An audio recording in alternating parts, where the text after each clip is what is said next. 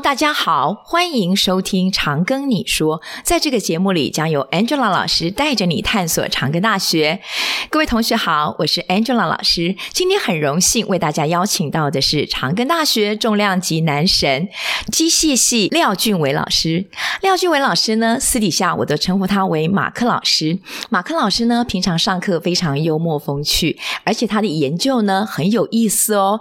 今天呢，我们要请马克老师呢来跟我们聊。的是漫谈纳米光学。首先呢，邀请马克老师来跟我们同学们打招呼。Angela 好，各位听众好。马克老师，我想要请您介绍一下您的学经历背景，然后呢，您的来时路，您怎么会成为我们学校的大学教授呢？呃，我。毕业于台湾大学机械系，然后后来呢，就到台大应力所就读博士。毕业以后，我就到工研院材料所是做了十四年，然后有机会我就到长庚大学机械系服务。啊，那老师您在呃工研院的这个呃当了十四年的研究员的过程当中啊，您都是研究哪些部分啊？啊，我研究的议题很多，一开始大概是针对肺破坏检测啊，弓箭的肺破坏检测是，然后接下来中间有幸呢，呃，执行一个台加的国际合作是，所以我又到蒙特楼去做了十五个月的研究。是，那那个主要的是在做这个铝镁合金的压铸制成监测是，回来了以后，大概两千年回来，大概两千零二年。那工研院要转型，所以要做纳米科技，所以我又有幸被选为做纳米科技，所以我就去做了几年科纳米科技，然后之后再来长庚大学。是，也就是因为 Mark 老师呢曾经做了这个纳米科技，所以呢他才对纳米这么的投入。那么马克老师来到长庚大学以后，他呢其实不只有在他机械系的教学以及研究的领域，Mark 老师呢还因此跨领域哦。我知道 Mark 老师呢自己。己呢，还跑去修了生物学的课程，而且他也跟我们医工系的老师蔡小文老师有密切的合作。Mark 老师可以跟我们讲一讲，后来你是怎么跨领域走出去的呢？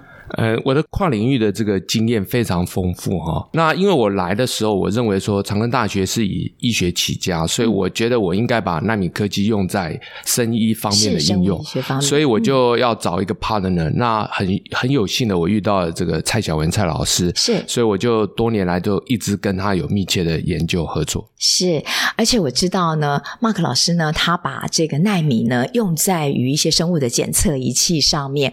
那首先呢，我就要。请请马克老师跟我们分享一下哈，他上次告诉我说，呃，奈米科技哦，其实是一个啊、有一个发展的历史。那我们就请马克老师来跟我们讲一讲，他呢在大英博物馆里面所看到的这个奈米的发展史。那来跟我们讲个故事吧。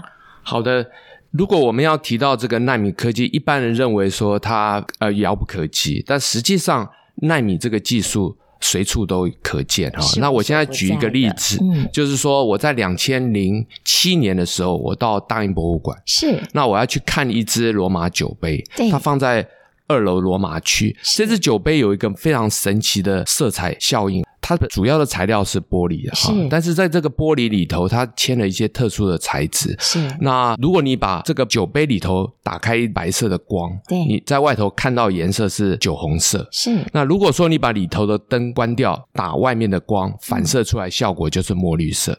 这就是我们马克老师告诉我们的纳米科技，竟然在这么早的时代就已经有了。是。酒杯它的物理原理就是在于说，酒杯里头哈，它主要的成分是氧化矽，但是里头嵌了纳米粒子。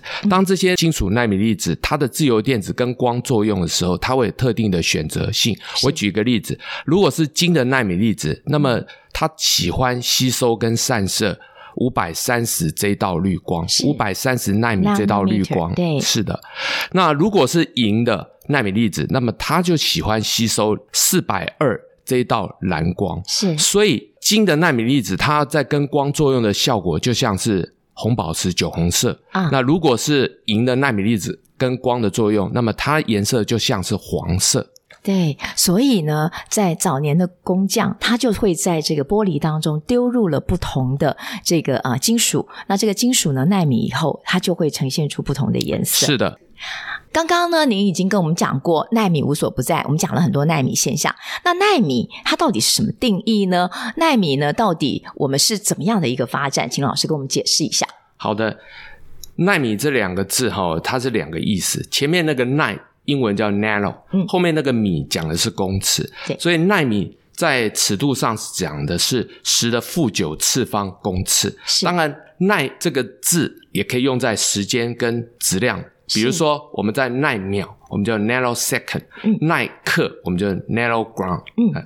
哦，那到底当时是怎么发展、发现有这样的一个现象呢？好像有一个故事，法拉第的故事，老师要跟我们分享吗？是，如果我们要来谈这个纳米科技的它的源头，我们可能要追溯到好早以前法拉第的故事哈。嗯，在很早以前呢，欧洲有一位道尔顿提出了。原子说是，那在当时的时候，没有人能证明这个理论。嗯，那法拉第他本身是一个科学家，他是个化学家，他也是个物理学家。于是他想用化学的方式来证明。嗯，那他方式就很简单，就是把金先经过呃氯化氢处理之后呢，变成氯化金，嗯，然后再用还原的方式把它还原回金原子。他认为这样的话，我们就可以看到。金的基本单元，嗯，基本单元。结果嘞？结果呢？他做了很多次，他怎么做？他发现颜色都呈现酒红色，是。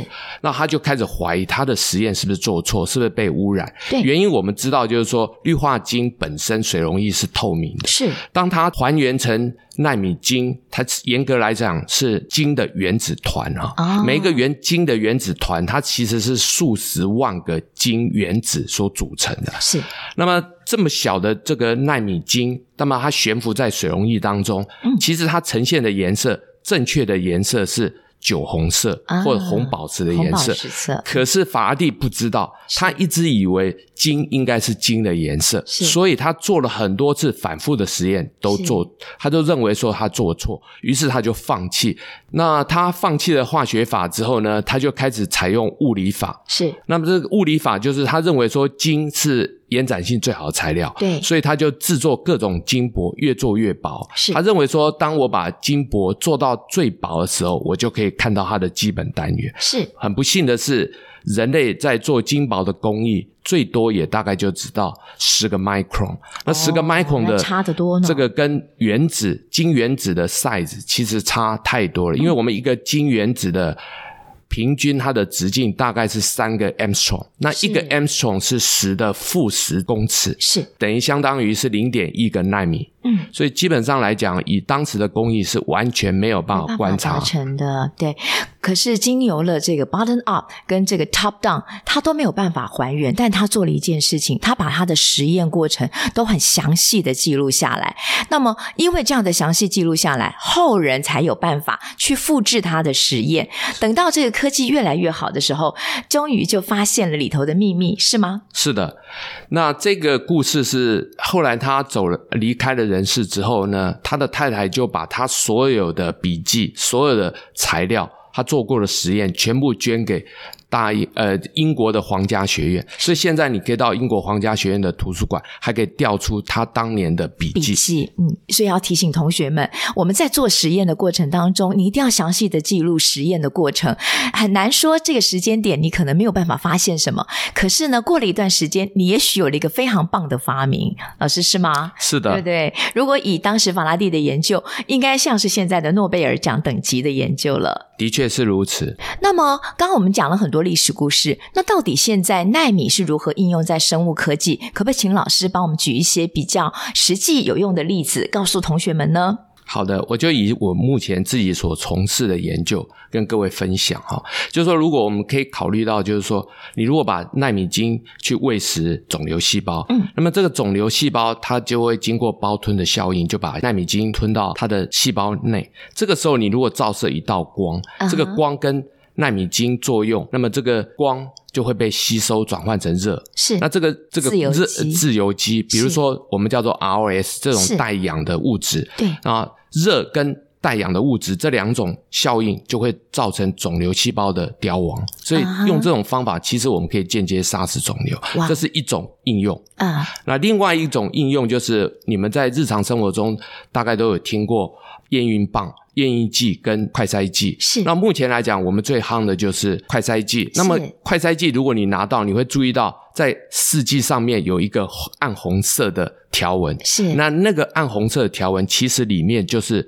主要成分就是纳米金。对，市售的纳米金大概就是四十到八十纳米左右，所以我们现在的不管是愿意剂也好，快筛试剂也好，主要成分就是纳米金，所以那个颜色也是跟那一只酒杯跟彩绘玻璃是一样的原理。的道理。对，所以为什么当我们呢采了样以后呢，放进了这个显剂里头，然后一段时间我们把它滴进了这个试剂盘，然后慢慢慢的等待它就会显示颜色，那出来的这个酒红色就是表示啊阳性反应。是的，对，好，那今天呢，非常谢谢马克老师跟我们的分享。那我是我们都很了解哦，马克老师呢，其实是一个跨领域的专家，所以我也在这里告诉同学们，那也请马克老师跟我们同学们讲，那欢迎各位同学来选择我们长庚大学的机械系，即使您念了机械系，您还是可以跟着老师跨领域走出去，对吗？是的。其实哦，我为什么平常常常跟马克老师聊天哦？马克老师真的是一个非常博学多闻的人。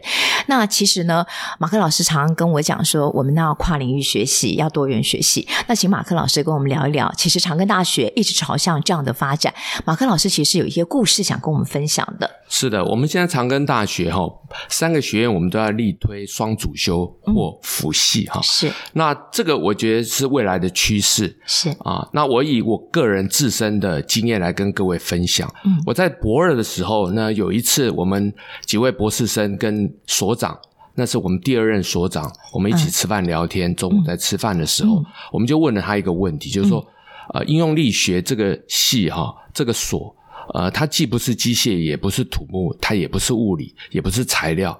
那未来我们该从事哪一种业啊？要从事什么样的工作？是，那这个是一个大哉问的问题。嗯、那我们这个所长呢，就告诉我们两个字：第一，他就说，英地所的学生应该要多元学习。那么他用的字就是 multi-discipline。是。后来他又说，你要从事的工作应该是跟别人不一样，那应该从事的是 interdiscipline 的工作。是。那现在来看就是跨领域。是。所以我想。在当时，这两个名词啊，应该是很很陌生的。那么现在来看，嗯、这个已经是朗朗上口了。是，也就是说，我们未来的世界，我想每一个人在学习的历程里头，它不是单向的。我相信。每一个人都应该可以跨领域，而且是多元学习。是，就像老师刚刚讲的，他常常这样鼓励我，所以我自己的研究也都慢慢的去跟别系的老师合作。而且，就像马克老师一样，他去修生物学的课，那我去修一些资工的，我去了解一些资工的东西。唯有这样的学习方式，你才能够让自己能够更有好的能力，才能够迎向未来世界的挑战。嗯、是的，Angela，、嗯、我讲终身学习不只是学生，对包含老师、老师家长都一样。所以呢，很多家长常常问我说：“我的孩子来了长庚大学，学校可以给我什么？”只要你的孩子愿意学，我相信我们的老师都是敞开研究室的大门，带着学生去探索他想要探索的世界。完全正确。是，好，那今天非常谢谢马克老师呢，来跟我们聊一聊呃奈米科技。那么如果今天呢还有一些地方没有讲得很清楚的，其实啊我们的这个老师的学问非常丰富。那么呃各位同学呢可以在节目下方留言，我们也许呢会再邀请老师来跟我们讲个 Part Two，因为老师的研究实在太丰富了，每一年有非常多的著作发表，他的研究室里面学生很多，而且呢有很多很好用的设备可以帮助同学。发展你想要发展的一些研究。谢谢 Angela，谢谢各位观众，再会。如果您喜欢我们的节目，不管您正在使用哪个平台收听，请给五星好评，也别忘了订阅我们的 IG、YouTube 频道，并分享给你的周遭好友。请搜寻“常跟你说 ”，Tell me CGU，Angela 老师听你说，挺你哦。